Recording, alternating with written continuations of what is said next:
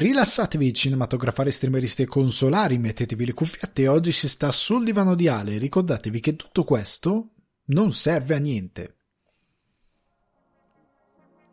Il pezzo che sentite in sottofondo è So There Are No Fuck Buddies di Sibau e io sono Alessandro Dioguardi e vi do il benvenuto e il bentornati su Non Serve a Niente, rubrica di Sul Divano di Ale dedicata al gaming.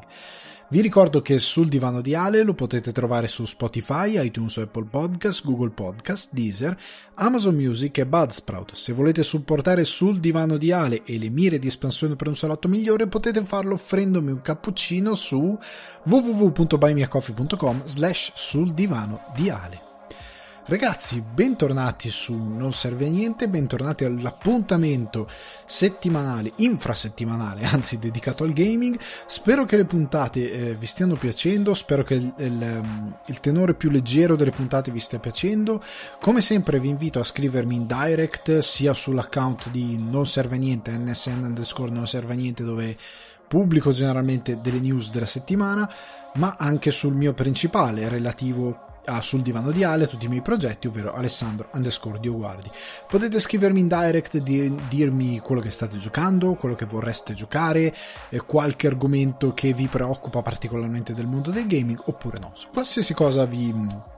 va di condividere, fatelo pure, e io sarò anche contento di portarla qui nel podcast. Come dicevo, gli argomenti sono sempre leggeri, sempre più, anche la durata, non superiamo mai l'ora, a meno che non ci sia qualcosa di incredibilmente incombente da discutere, qualcosa di più che incombente, di ingombrante da discutere,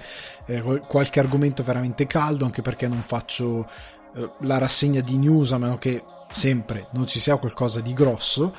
e generalmente vado ad argomenti liberi, come ormai siete abituati, o qualche argomento che mi chiedete voi, o qualcosa che mi balena in testa a me, oppure semplicemente vado a recensire qualche titolo, come è stato qualche settimana fa per Gris, oppure come avverrà questa settimana con, molto in breve, Little Nightmares 2, che sarà il punto di apertura di questo podcast, che vi anticipo già, come magari avete visto dalla copertina, include già un'ampia discussione sulla presentazione allo State of Play di Horizon Forbidden West e successivamente quella di Far Cry 6 tenuta da Ubisoft. Andiamo però con ordine, perché ho iniziato a recuperare Ghost of Tsushima, ho finalmente avuto un po' di tempo per iniziare a giocarlo, lo sto recuperando, però mi sono anche recuperato Little Nightmares 2, dal quale non sapevo bene cosa aspettarmi. Se per Ghost of Tsushima avevo idea di cosa aspettarmi, avevo già visto qualcosa, non gameplay di streamer o quant'altro, però avevo già visto meccaniche di gameplay, avevo letto delle recensioni, quindi sapevo più o meno cosa aspettarmi. Per Little Nightmares 2 non sapevo assolutamente niente. Avevo già giocato e finito il primo, mi era piaciuto, ero rimasto contento di alcune cose, un po' meno contento di altre, e poi ho giocato a questo 2 che mi ha sorpreso per quello che mette in gioco come trama, diciamo tra virgolette.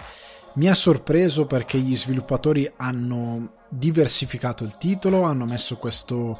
compagno di avventura che ti affianca e che ti aiuta nella risoluzione di molti puzzle, anche se per molti versi è abbastanza passivo. L'ho visto abbastanza passivo come compagno di viaggio, non è particolarmente attivo. Sarebbe stato più interessante, però credo ci siano dei limiti di IA, se fosse stato un po' più attivo come secondo giocatore, diciamo tra virgolette, però capisco che è già comunque un discreto upgrade rispetto al primo titolo. Sono stati cambiati alcuni puzzle, è stata data una bella varietà di quelli che sono i mostri, tra virgolette, di Little Nightmares, cioè ci sono dei personaggi diversi che sono nostri nemici, diciamo nostri avversari. Mi è piaciuto molto le vibes, il tipo di horror che hanno messo in questo Little Nightmares 2. L'ho trovato molto più a me congeniale rispetto che al primo, che era comunque bello. Little Nightmares ha questa bellissima abitudine, capacità di mettere ansia al giocatore anche se muore, cioè in alcune fasi dove magari perché è molto trial and error Little Nightmares in generale, anche questo 2, Nonostante ciò, nonostante questa meccanica, ci sono delle fasi coincitate dove magari ci sono dei personaggi che ti inseguono o dove ci sono delle zone in cui devi rasciartele e affrontarle in velocità e concatenare più azioni nello stesso tempo, che nonostante appunto il sistema di trial and error, magari se una prima volta sei già morto, anche se lo rifai una seconda volta, anche se magari lo rifai una terza volta perché sei particolarmente nabbo o ti fai fregare da qualcosa, riesce comunque a metterti ansia. Il gioco non è particolarmente grafico a livello di violenza, però ha un bel sound design, ha un bel design proprio del mondo orrorifico, ti mette quel tipo di oppressività molto bella. A me piace sentire il senso di oppressione, di ansia che ti può dare l'horror, e Little Nightmare lo fa molto bene, anche questo secondo capitolo, anche grazie a questi nuovi come dicevo mostri, diciamo, che ti asserraiano, sono molto belli. Poi è pieno di citazioni horror a livello cinematografico, mi piace molto, mi piace a livello visivo, mi piace tutto. Mi sono piaciute le boss fight, quelle che ci sono, mi sono piaciute tante meccaniche. L'unica cosa che trovo brutta, tra virgolette, di Little Nightmare è sempre il sistema di controlli. Il sistema di controlli e il modo in cui i controlli reagiscono. Little Nightmare non è un gioco particolarmente reattivo, per sua natura, non perché ci sia un input lag nei controlli o qualcosa. Le animazioni un po' complesse, il modo in cui si muovono i protagonisti, non è un platformer veloce, non stiamo parlando di Super Mario o Super Meat Boy, non stiamo parlando di quel tipo di platformer. I movimenti, il design dei movimenti e quant'altro fa anche parte dell'idea di darti quel senso di oppressione, orrore e apprensione per qualcosa che ti insegue o per qualcosa dal quale devi nasconderti, e che diventa anche difficile perché comunque sei questa creatura bambina particolare che non è ovviamente un personaggio incredibilmente agile o sopra le righe come un Super Mario, un Crash Bandicoot o quant'altro, e quindi è ovvio che abbia dei movimenti più compassati, ma allo stesso tempo a volte trovo irritanti i controlli, cioè trovo la risposta di alcuni controlli, proprio il feedback che ti danno pad alla mano un po' irritante. Trovo che a volte tu venga punito ingiustamente, a volte muori più che altro perché il sistema di movimento e di controlli non è così davvero, non so se dire efficace se è la parola giusta, però non è così responsivo anche nelle chiare limitazioni messe e pensate di design come dovrebbe essere. Nonostante tutto potrebbe essere migliore, potrebbe essere limato, potrebbe essere aggiustato ancora di più, secondo me potrebbe funzionare meglio, e quel difetto se lo porta un po' dietro. Alcuni enigmi non sono a volte cioè è giusto che non siano la palissiani, ma a volte ci sono delle soluzioni che dici ah ok è questa, Dio mio a volte ti fa sentire un po' stupido perché pensi qualcosa di più complesso invece qualcosa di molto più semplice, o semplicemente il mondo attorno a te non ti dà uno stimolo così palese per farti arrivare a una determinata cosa, pensi di poter fare una cosa in verità non la puoi fare, oppure pensi di non poter fare una cosa in verità la puoi fare, non lo so, non è sempre perfetto. Little Nightmare 2 ha delle piccole mancanze limabili, quindi come titolo per me è un bellissimo titolo, ha tutti quei pregi che ho elencato poco fa, ha qualche piccolo difetto che si porta dal primo capitolo, però è davvero sorprendente, mi è piaciuto completarlo, è proprio uno di quei titoli che mi piace portare a termine, che mi piace vivere. Allo stesso tempo però, nonostante abbiano messo degli elementi di rigiocabilità abbastanza relativi, sono più collezionabili che altro, non ho alcun desiderio di rigiocarlo. Cioè questo è l'unico difetto di Little Nightmare o di questo tipo di giochi, è Limbo o quant'altro. Una volta che li finisci non ho troppa voglia di dire ah ok vai lo rigioco di nuovo, non ho proprio nessuna voglia di fare questa cosa, non perché il gioco sia brutto, ripeto, ma perché esaurisce un po' la sua magia, perché non essendo così divertente a livello di gameplay smette di essere divertente anche a livello di, come dire, di impatto, cioè di giocabilità, proprio nel senso di videogioco. Cioè ci sono tanti videogiochi che li esaurisci, non hanno nulla di nuovo da dirti nella rigiocabilità, ma come dicevo qualche puntata fa, siccome sono divertenti ti riportano a rigiocare l'avventura, solo perché sono divertenti, solo perché vuoi rientrare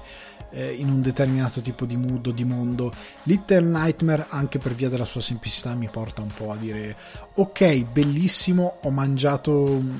buonissimo cioccolatino, ok, sono a posto con questo tipo di esperienza e non mi interessa rifarla. Ecco, è una mia cosa molto personale, non lo accuso come difetto del titolo, perché probabilmente qualcun altro potrebbe arrivare a dire no, ma io amo rivivere quella cosa che mi dai, quindi me lo rigioco 3-4 volte e mi faccio tutti i collezionabili. Questa è una cosa che ci può stare benissimo, quindi per me non è un difetto del titolo. I difetti sono quelli che io trovo in controlli e una risposta dei comandi non sempre limatissima, delle interazioni con lo scenario non sempre limatissime, degli enigmi a volte poco freschi per alcune cose, nel senso che mi aspetterei un determinato tipo di evoluzione, cioè mi sarei aspettato qualcosa di più affascinante, un passo in più, una ricerca anche di profondità diversa. Ed è un peccato perché il titolo è molto ispirato a livello di design e di orrore, come dicevo prima. Però stiamo parlando di un gioco a cui, considerando quello che è, considerando quello che fa, io almeno un 8 come voto glielo darei. Non andrei più su di 8 perché mi sentirei in colpa verso magari titoli che hanno molto più rendono tutto molto più tondo e interessante, tondo nel senso di dire più rifinito, ecco. Little Nightmare 2 è un po' pigro da alcuni punti di vista perché è un po' more of the same del primo, ha delle bellissime dei design ma tende a ripetere alcuni peccati del primo capitolo, quindi rimane comunque un ottimo prodotto. Io 8 glielo do, 9 non arrivo a darglielo perché non riesco a dargli questa importanza così eccessiva. Parlando invece, e comunque ve lo consiglio ragazzi, costa 23 euro, 24 euro, per favore, cioè almeno questi progetti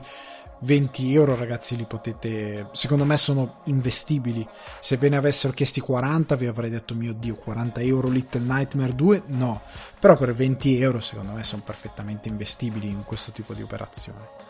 Veniamo però agli avvenimenti della settimana, ovvero c'è stato lo State of Play di Sony con la presentazione di Horizon Forbidden West.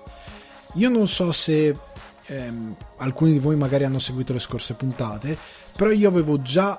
espresso i miei sentimenti su Horizon. È un titolo che non ho finito, ho droppato pressappoco a metà da quello che ho capito di quant'è più o meno la durata del titolo. Non perché sia brutto, non perché sia mal sviluppato, non perché non sia interessante, è un titolo che visivamente è meraviglioso. Per me è un miracolo che quel titolo giri su una PlayStation 4, cioè a livello di impatto visivo di insieme è meraviglioso, ha delle belle meccaniche, questi chiamiamoli malamente dinosauri meccanici, queste macchine dinosauro sono meravigliose, il gameplay è bello frizzante, bello attivo, devi continuamente aprire questa ruota delle armi, cambiare le frecce, cambiare tattiche, correre a destra, ma anche molto frenetico, nonostante abbia bisogno di un minimo di pianificazione quando vai a cacciare queste macchine. Sono belli i combattimenti, belli responsivi. Ho odiato il looting compulsivo che devi fare per le risorse, odiato non perché sia fastidioso, ma perché sia molto assurdo all'interno di un titolo così ampio. Ecco, avendo un mondo di gioco così ampio, bello, bellissimo, ma anche così un po' vuoto per certi versi, nel senso che devi spostarti per queste lunghe distanze, puoi cavalcare magari delle macchine, però mi ha tediato lo stesso il fatto di dovermi muovere queste lunghe distanze a piedi, lutando come i pazzi ad orso di queste macchine, oppure a piedi correndo tipo Naruto Run. Non lo so, mi ha creato un senso di noia a un certo punto, Cioè non so come spiegarvelo, però è un titolo che a un certo punto mi ha detto non ho più voglia veramente di giocarti. Non mi ha dato un grosso senso di coinvolgimento. Ed è una cosa che non annovero i difetti, non posso annoverare i difetti del titolo, è un mio feedback super personale, cioè non può essere categorizzato. È ovvio che se fossi un recensore che fa una recensione seria di Horizon non potrei dire questa cosa, ma non perché non si può dire, ma semplicemente perché nel momento in cui devo dare un valore oggettivo al titolo, il titolo oggettivamente è molto solido, ha alcuni difetti, però è incredibile, è meraviglioso come titolo, è molto gradevole. Cioè già da come inizia la prima fase a come va avanti in una seconda fase il titolo ha dei cambiamenti di scenario, di toni. Io poi ho apprezzato tantissime cose a livello proprio estetico e di tecnica e di gameplay che sono veramente meravigliose. Secondo me Guerrilla Games ha fatto un lavoro incredibile, però non è, come dicono gli inglesi, non è it's not my cup of tea. Cioè lo amo tantissimo a livello di realizzazione tecnica, mi diverte anche giocarlo, ma dopo un po' mi annoia, cioè arrivo ad annoiarmi, è una mia fisimo mentale. Sta di fatto che però guardando la presentazione di questo secondo capitolo, prima di tutto si è notato un livello grafico incredibile, sia fuori dall'acqua che sott'acqua. Cioè tu ti muovi in questo mondo dove la flora è incredibile, la foresta, piante, fiori, il livello di dettagli, il livello di profondità dello scenario, ha una linea dell'orizzonte incredibilmente lunga, incredibilmente dettagliata, la nebbia, la nebbiolina che con oddio come si chiama, la rugiada, il sole, il modo in cui il sole penetra tra le piante attraverso questa foschia che si crea in mezzo alle piante, l'acqua, quando poi hanno fatto vedere le scene dove vai sott'acqua, quanto è dettagliato anche il mondo subacqueo. Cioè tante volte magari abbiamo visto dei mondi dove fuori dall'acqua era meraviglioso, vai sott'acqua, sì l'acqua è bella ma il fondale è scarno. Qua è proprio, c'è altrettanta cura per i dettagli anche sott'acqua, e l'ho trovato meraviglioso graficamente. Poi anche lo scontro, la boss fight che fanno vedere, è dove c'è una distruttibilità del mondo che sta a vedere quanto è scriptata, quanto è meno. Io spero non sia scriptata, spero che ci sia in molte altre parti della mappa questo tipo di distruttibilità, affrontando certe macchine o magari utilizzando certe armi, l'utilizzo delle armi, le nuove abilità. Ho visto anche i combattimenti corpo a corpo che hanno questa sorta di abilità avanzate con delle mini animazioni, sono una sorta di attacchi speciali. Il titolo sembra tecnicamente strabiliante, tant'è che non sto capendo come girerà su PS4. Cioè su PS4 come gira questo titolo? E mi sono dato una risposta guardando quello che è stata la presentazione, perché io credo che Guerrilla sia andata incontro potenzialmente, poi magari mi smentiranno enormemente, considerando che comunque tanti effetti luce e quant'altro su PS4 non ci saranno perché non c'è la tecnologia che li permette, ok? Io credo che per girare su PS4 ha dei loccatissimi 30 frame che potrebbero anche droppare. Tutto questo potrà girare grazie al compromesso The Last of Us Part 2, nel senso che guardando il gameplay che si è stato presentato, la mappa è dettagliatissima ma non è aperta, oppure saranno delle aree, delle micro aree aperte. Io non credo, da quello che si è visto, che Forbidden West possa essere un titolo con delle mappe con una mappa open world grande tanto quanto quella del titolo PS4 del Horizon, per capirci, Horizon Zero Dawn. Non credo che sia quel tipo di titolo.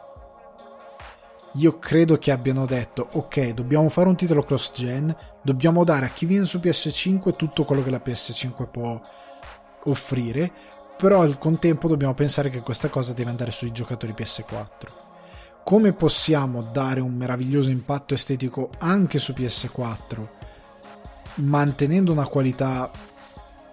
cioè dando anche una qualità su PS5, devi ridurre le mappe,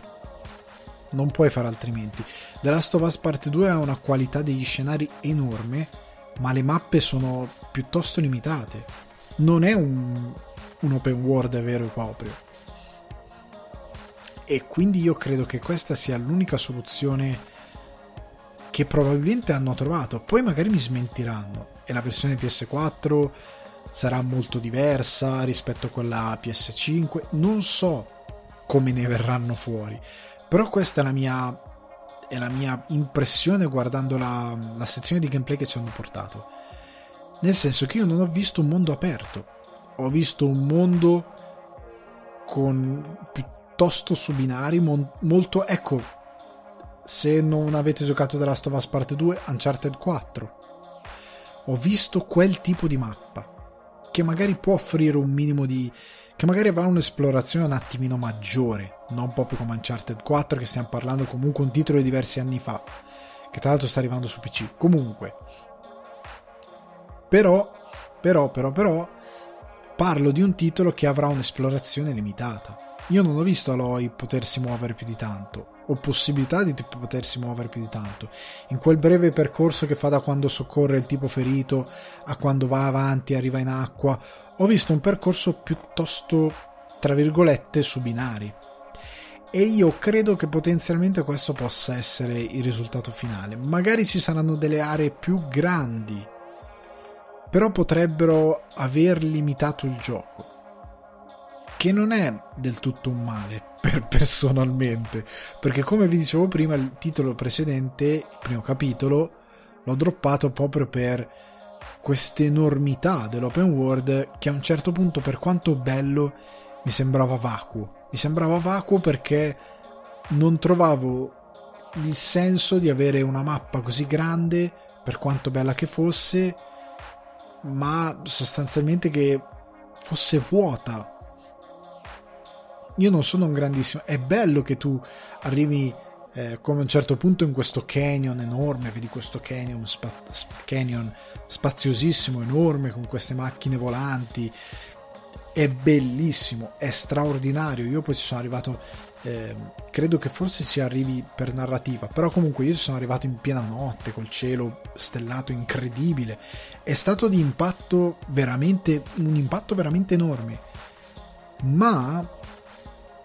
a livello di gioco stringi, una volta che vai giù e fai magari la sfida da cacciatore e devi sfidare con le macchine, ti devi muovere un po' lungo la mappa,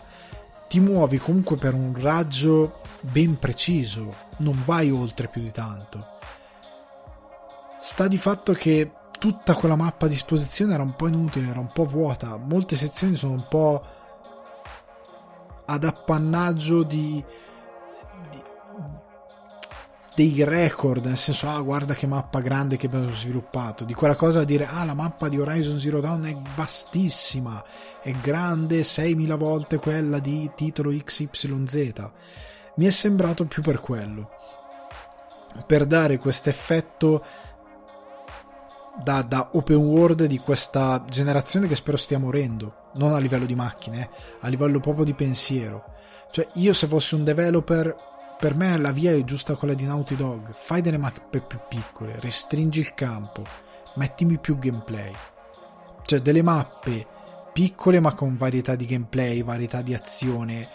molto più belle, con molto più effetti, magari con della distruttibilità. Io credo che sia questo il futuro a livello di evoluzione, anche perché delle mappe più piccole cosa ti consente? Poter lavorare su della IA più evoluta, puoi evolvere l'IA aiutandoti anche con delle mappe che non sono sconfinate, nelle quali non vieni perso dalla IA, perché ti puoi muovere chissà dove, e perché una mappa più grande significa ostacoli più grandi che la IA deve affrontare, processare ed elaborare, e modi tuoi per fregarla più facilmente. Quindi io spero da un lato che sia così, spero non venga preso, magari qualora fosse vero, dai giocatori come una limitazione eccessiva, però spero che questa sia stata la soluzione di Guerrilla Games per rendere anche il titolo molto più interessante. E però staremo a vedere, perché ancora non c'è una data di uscita, ci stanno lavorando, ci devono lavorare ancora molto, credo, visto il porting che essendo cross gen, credo debbano ancora rifinire molto del titolo. La cosa che chiudo riguardo Horizon Forbidden West è stata la ridicola protesta di una minoranza che comunque ha fatto rumore, che in un periodo in cui ci sono veramente poche notizie, le testate videoludiche riportano qualsiasi cosa pur di fare un minimo di notizia, sono state le impressioni sul viso di Aloy, perché sostanzialmente tramite uno screen strecciato, preso da un'angolazione ben specifica durante il gameplay, è stato detto: ah, Aloy è più brutta, Aloy è più in carne, Aloy è meno diciamo gnagna rispetto a quello che era nel primo capitolo, e per il politicamente corretto e via dicendo, che non c'entra niente. Le ho trovate delle proteste vacue, stupide, senza senso. Non sta scritto da nessuna parte che la protagonista di un videogame deve essere una modella di Victoria's Secret. Oltre al fatto che col crescere della tecnologia i developer iniziano ad avere la responsabilità di dare più di impegnarsi in un lavoro di design, ecco. E per quanto cartunesco possa essere Horizon Zero Dawn, che è molto poco realistico anche per via dei colori che usa e quant'altro, però Aloy è pur sempre una sorta di guerriera, diciamo per modo di dire amazzone, che vive in questo mondo dove combatte con lance, archi, e che combatte contro delle macchine. E nel primo capitolo a volte sembrava quasi sembrava quasi truccata e non ha molto senso per quanto patinato possa essere il mondo di Horizon Zero Dawn. È molto assurda come situazione, e con l'evolversi di quella che è la resa tecnologica ci sta che i tratti del personaggio siano un po' più crudi, che siano un po' più fotorealistici per certi versi, che come si diceva prima The Last of Us Part 2, cioè Ellie, sono tutti personaggi che hanno dei volti umani. Joel è scavato, ha le rughe, ha i capelli brizzolati, la barba bianca, è pieno di cicatrici, la stessa cosa Ellie andando avanti nell'avventura, lividi, tagli, abrasioni, c'ha qualsiasi cosa, ed è normale che sia così per il tipo di vita che fanno, come il fatto che sia normale che possa avere un corpo un po' più muscoloso, considerando che passa tutto il giorno a scalare porte e quant'altro. L'importante è che l'estetica del videogame sia coerente con quello che è l'estetica di tutto il videogame, e quella di Aloy a me sembra, io dico la verità, se nessuno avesse fatto questa protesta io non avrei mai notato questa cosa. Cioè, io ho guardato la presentazione e non l'ho guardata sullo schermo di un cellulare, l'ho guardata sul mio televisore da 40 pollici in salotto, e ragazzi, non ho assolutamente notato questa cosa. E l'ho guardato, ho detto: ma vai ganzo, come hanno migliorato la grafica, vai, bellissimo, belli volti. Cioè, non ho proprio notato l'idea che Aloy fosse diversa rispetto al primo, che avesse un design più... zero. La follia è che questo comportamento incredibilmente infantile è il rovescio della medaglia di Resident Evil 8 Village, dove Lady Dimitrescu, per quanto possa aderire all'idea del vampiro e quindi un personaggio molto sessualizzato anche nella letteratura da sempre, e tutte le varie battute che hanno fatto molti gamer, anche recensori, le ho trovate stupidamente fuori luogo, perché dovresti sapere che è così, però allo stesso tempo quel design, più il design di altri personaggi che sono ammiccanti, anche quelli maschili, e dovrebbero essere dei cattivi, dovrebbero essere sporchi, dovrebbero fare schifo, li ho trovati abbastanza assurdi,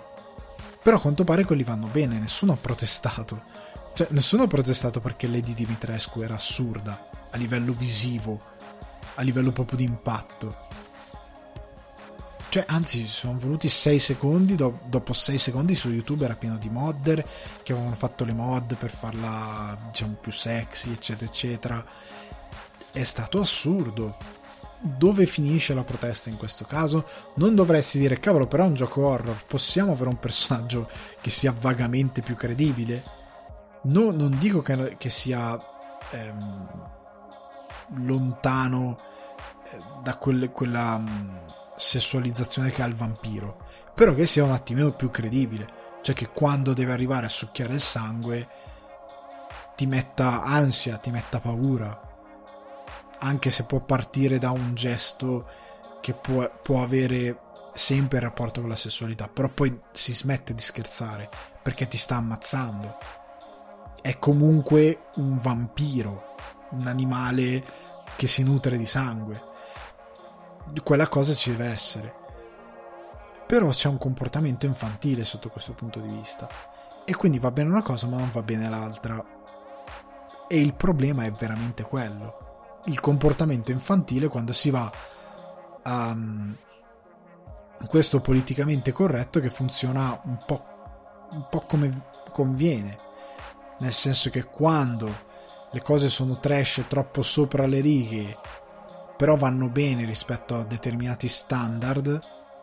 di sessualizzazione, allora ok. Quando invece si va ad affrontare dei design un attimino più ricercati, dove il developer cerca un proprio realismo all'interno della propria narrazione, con un personaggio che è semplicemente un personaggio, che non ha nessuna voglia di essere messo sulla copertina di Vogue con dei vestiti succinti, allora non va più bene. Perché? Perché questo discorso non ha alcun senso. Comunque io ho trovato la cosa molto stupida, ho trovato stupido il fatto che nessuna testata videoludica si sia presa la briga di spiegare, di fare un titolo dicendo vi spieghiamo perché il design di Aloy è fatto in questo modo, vi spieghiamo perché non è vero che il design che Aloy è più grassa, vi spieghiamo detto male, semplicemente hanno detto Aloy è grassa, i giocatori in rivolta. Dio mio, questa cosa è stata terribile, avrei gradito un atteggiamento diverso, però è stata veramente un'ennesima discussione perché non c'è nulla di cui discutere, perché si discute veramente del nulla, e per quanto possono dare fastidio le persone che magari cercano di avere un'imposizione tra virgolette troppo alta degli elementi di politicamente corretto, è altrettanto fastidioso chi non riesce a guardare le cose per quello che sono e vede sempre questa congiura del politicamente corretto. In questo caso io, se non ci fosse stata la protesta come molti altri, zero, non ci avrei mai pensato, non mi avrebbe mai dato fastidio, anche perché l'aspetto di Aloy in questo titolo ha un impatto zero. Non ha nessun impatto che lei sia in forma, che lei sia da copertina di Vogue o meno, non ha nessun impatto, zero. Quindi che venga un po' studiato con molta più cura rispetto a quello che è l'evoluzione tecnologica, rispetto a quello che è il titolo, è solo un fattore aggiuntivo, perché significa che c'è una maggiore cura in quello che gli sviluppatori stanno facendo per il loro gioco e per noi utenti finali. Quindi per me, io la vedo così. Passiamo all'altra presentazione della settimana, perché finalmente è stato presentato Far Cry 6, che si pensava a Ubisoft, dopo aver annunciato no, ma ci daremo un po' di più al free to play, cercheremo un attimino di porteremo sempre i nostri titoli, però ha iniziato anche a tirar fuori l'etichetta Ubisoft Original, tutti sono un po' spaventati dicendo oi, Far Cry 6 non lo vedremo mai più. Far Cry che arriva dopo una serie di capitoli deludenti, sia il 5, il terribile Primal, il 4 un po' more of the same, però ok, il 5 che aveva preso una deriva come molti altri titoli Ubisoft di appiattirsi attorno a quest'idea di fare una commistione con elementi RPG, che è un suicidio in un FPS di questo tipo, è un suicidio, perché non stai facendo né Borderlands né Fallout, questo è Far Cry, un gioco d'azione puro, un FPS duro e puro d'azione. C'era stata la paura con New Dawn, che aveva praticamente sovrascritto la mappa di Far Cry 5 con questo post-atomico particolare, molto colorato e molto Fortnite, che era stata una delusione, una noia terribile, e quindi tutti si erano detto ok, avete messo Giancarlo Esposito, ma com'è il gioco? E abbiamo scoperto in parte come sarà il gioco. Partiamo da una cosa: ho visto una mappa ben caratterizzata. Far Cry nelle sue ultime uscite, sia il 5, New Dawn e quant'altro, aveva un po' aderito a questa cosa della mappa grande ma vuota, gli avamposti, sì, era sempre un more of the same di Far Cry 3, queste idee di sì, gli avamposti, però nel mezzo molto nulla, le antenne e quant'altro. Qua andiamo già più nel GTA-like, zone cittadine, una mappa creata su un'isola che ha una propria identità, che ti rimanda a qualcosa, sembra quasi Cuba questa mappa di Far Cry, ti rimanda a qualcosa di un attimino più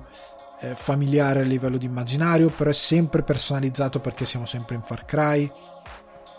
quindi vai ad alternare zone cittadine con zone nella foresta, sembra tutto molto più... cioè il level design questa volta sembra più curato, meno vai, fai strade nel nulla, mettici due ponti, un lago per fare bella impressione, cioè è sembrato meno così, sembra che abbiano davvero curato un attimino di più il level design e la mappa e lo scenario, sembra che ci abbiano messo un po' più cuore, per questo ho detto GTA-like, perché è un attimino più dedicata la ricerca di quello che è la scena di Far Cry, piuttosto che buttarti in una mappa enorme e caratterizzarla un po' rispetto a quello che vogliono riprodurre, che sia una zona del, non lo so, del di un'isola esotica come nei precedenti Far Cry, o che sia un posto negli Stati Uniti. Hanno cercato il Montana, per dire, hanno cercato di fare qualcosa un attimino più pensato, e questa cosa mi ha fatto molto piacere e mi fa molto piacere, spero che sia una delle mappe di gioco più interessanti.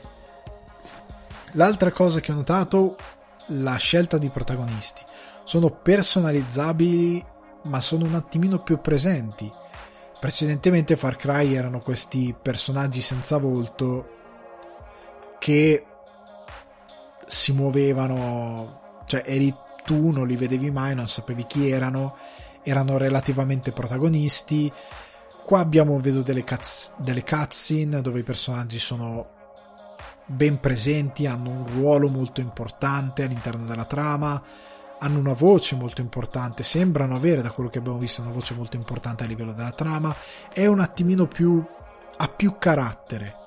la scelta del tuo personaggio e come è strutturato il personaggio che sceglierai, che sia questo uomo o che sia questo donna,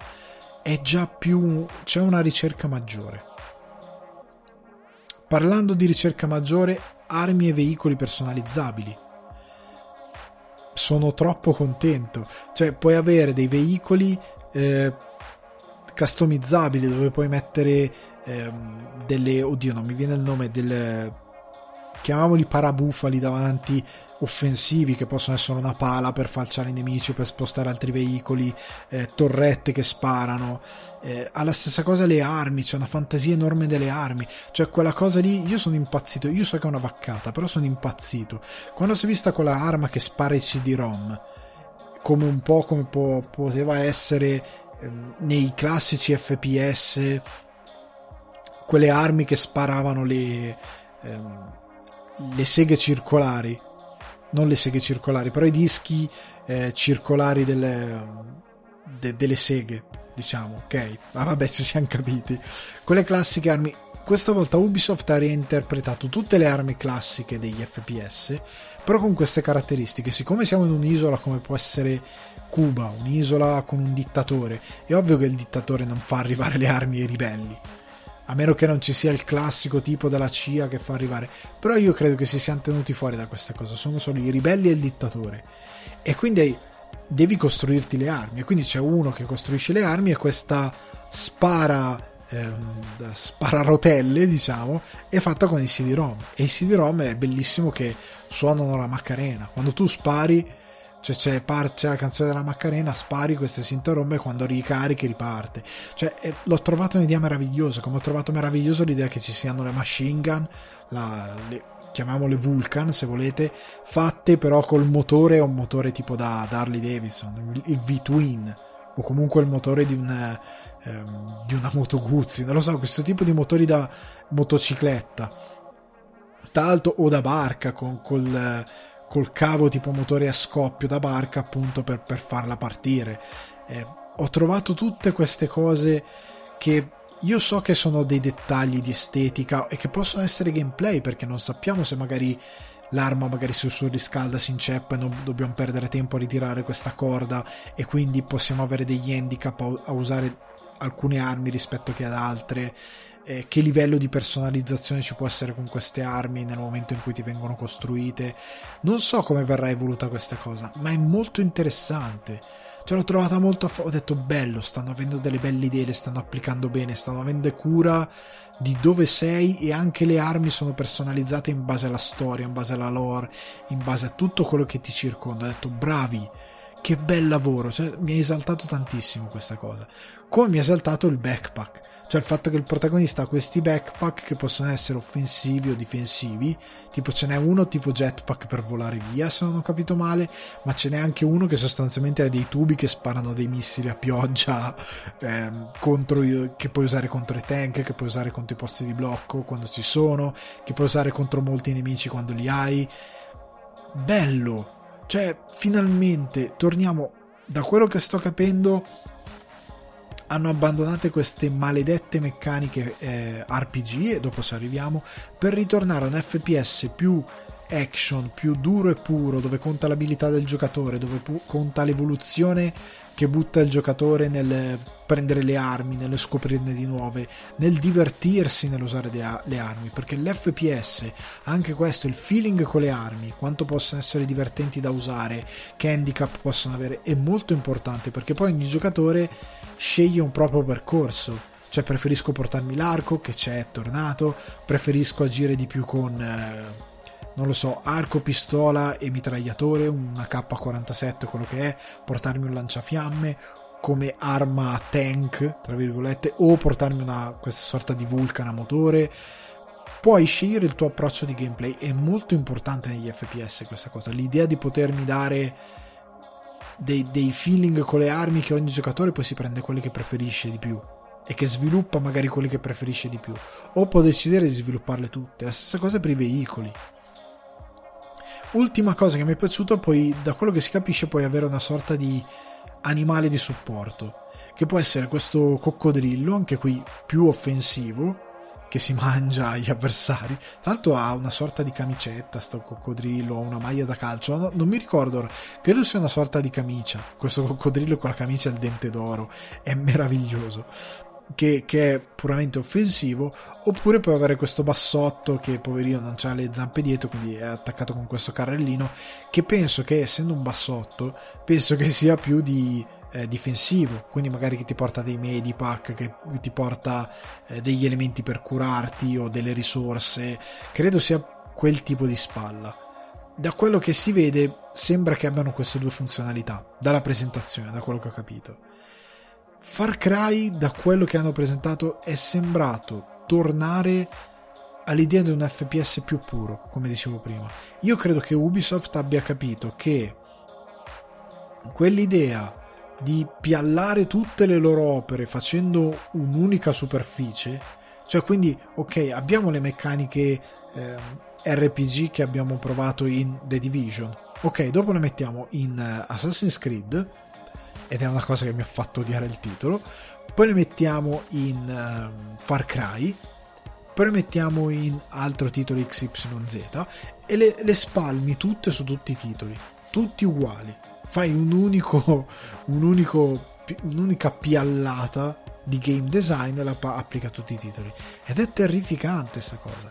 Per fortuna io credo che abbiano capito che questa cosa è controproducente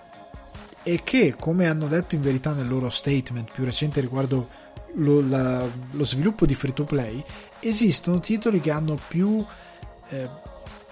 adattabilità a questi generi, che entrano più facilmente nella possibilità di accogliere questo tipo di commistioni. Far Cry non è quel titolo. Far Cry è un FPS d'azione che si basa sull'abilità del giocatore, sul modo di giocare che ha il giocatore, perché tornando non solo le armi ma anche le mappe, si è visto che tu puoi prendere due strade almeno per andare in un posto XYZ. Puoi passare dalla città, dove però devi nascondere le armi, devi volare basso, devi non farti notare, oppure puoi passare attraverso la giungla. Probabilmente saranno percorsi più impervi, saranno più difficili da attraversare, avrai magari più azione. Dipende, puoi affrontare il gioco un po' come vuoi, probabilmente, per come lo hanno presentato. Poi non so effettivamente se sarà così. Sta di fatto che io ho amato quest'idea di tornare indietro, di non appiattire tutto e dire ok, Far Cry è Far Cry, il pubblico vuole sparare, vuole divertirsi, vuole una caratterizzazione del titolo che sia sopra le righe, che sia folle nella personalizzazione delle armi, dei cattivi, del mondo di gioco. Se quando arriverà questo Far Cry consegneranno un Far Cry con questa bella mappa di gioco personalizzata, con tutto questo bel carattere, con la possibilità magari di avere anche delle secondarie che siano affascinanti, perché ti permettono di potenziare le armi, di acquisirne di nuove, di scoprire altre parti dell'isola, di cambiare approcci di gameplay. Ecco, questa cosa per me è molto importante. Io, parlando di evoluzione di generazioni, io spero che magari delle mappe ridotte portino anche a uno sviluppo di secondarie più interessanti. Oddio, in Far Cry alla fine è un FPS, quindi devi andare a ammazzare qualcuno, quello devi fare, però sta di fatto che lo fai più volentieri se quello che ti viene dato è magari la possibilità di scoprire nuovi veicoli, la possibilità di scoprire nuovi potenziamenti per veicoli che hai già. Io spero tantissimo che Ubisoft abbia ben puntato su questo Far Cry, che abbia messo tanto a farci vedere qualcosa, perché per una volta non sta facendo un copia e incolla del titolo. Cioè, io spero con tutto il cuore, da quello che si è visto, che questo sia uno dei titoli dell'anno. Cioè, questo quando esce spacca tutto. Cioè, nel senso che tutti diranno oh, è tornato Far Cry, così si fanno gli FPS di questo tipo in un mondo aperto.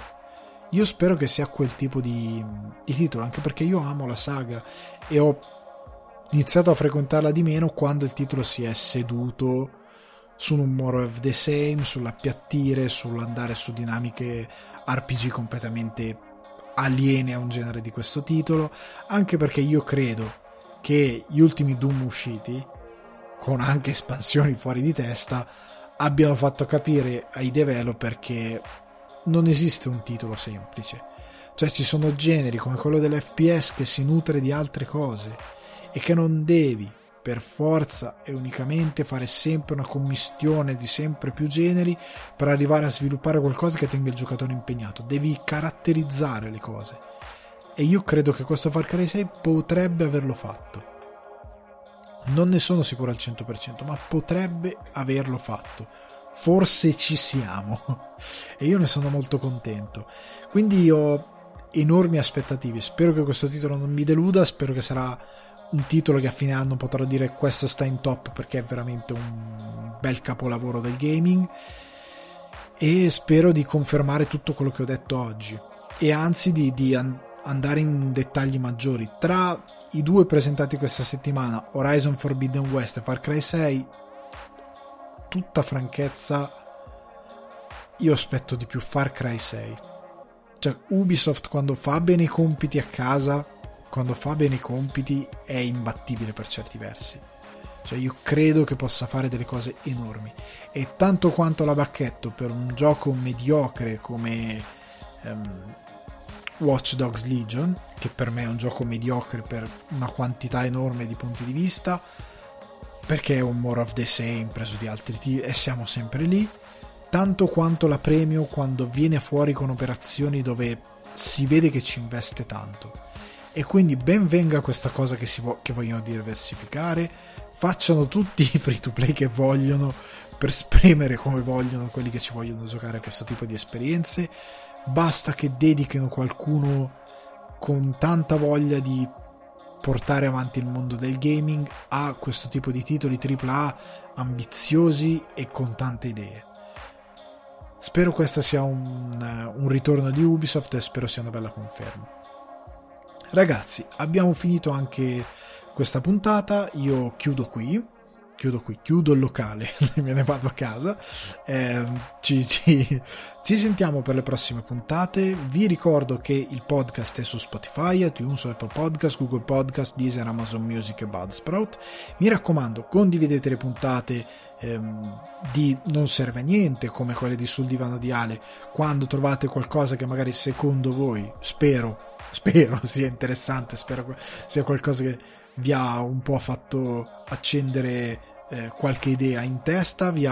ha trovato qualche punto in comune con voi. Se vi interessa il mio lavoro, se vi piace il mio lavoro, vi ricordo che potete supportarmi su buymiacoffee.com/sul divano di Ale.